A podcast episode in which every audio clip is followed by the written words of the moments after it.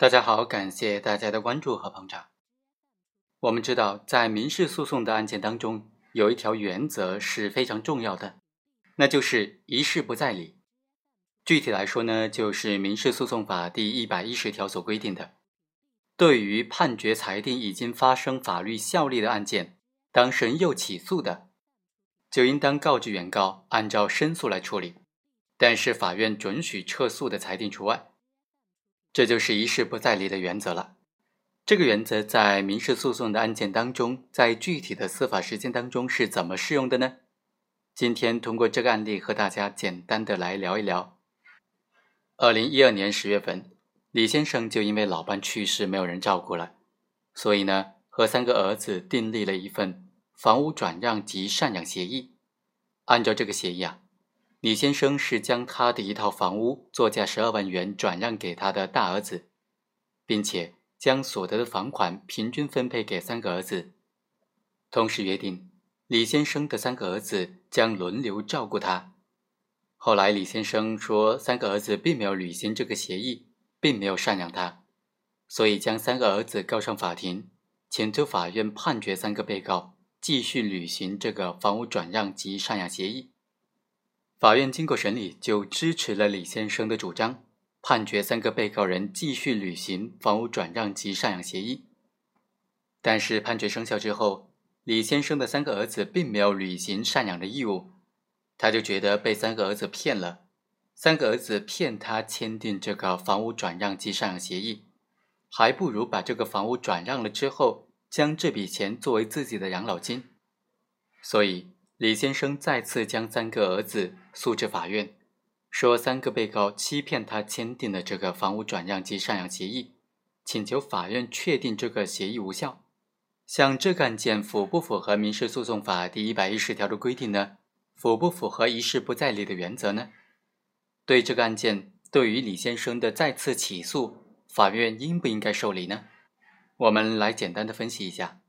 一事不再理，它的原则来自于古罗马的诉权消耗理论，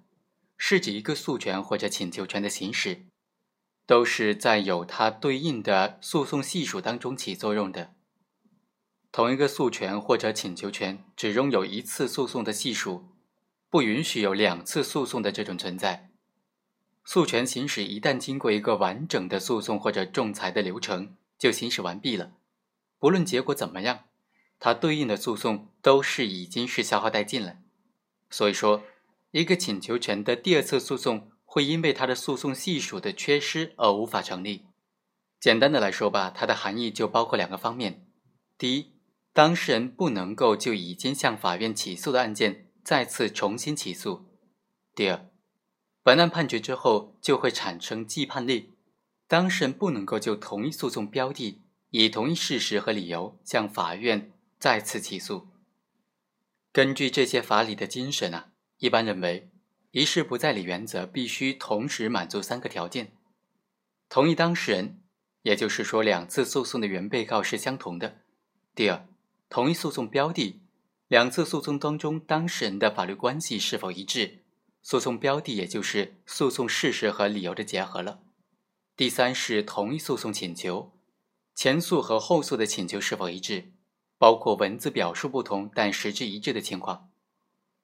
只有在满足这三个条件之后，那么就属于这种一事不再理了。那本案的这个案件呢，它究竟符不符合一事不再理的原则呢？我们来看一下。首先，前诉和后诉当事人是完全相同的，原告都是李先生，被告都是他的三个儿子。第二，前诉和后诉的诉讼标的也是统一的。诉讼标的都是基于房屋转让及赡养协议而产生的民事法律关系。第三，前诉和后诉的诉讼请求实质上都是相同的。前诉的诉讼请求是请求法院判决三个被告人继续的履行房屋转让及赡养协议，后诉的诉讼请求则是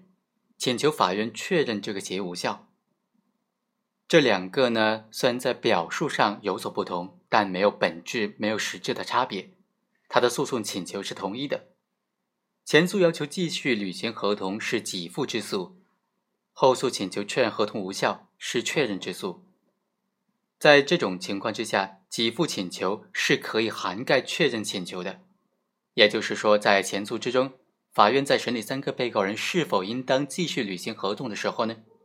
必然会先审理这个给付请求的先决条件，也就是这个协议有没有效的问题。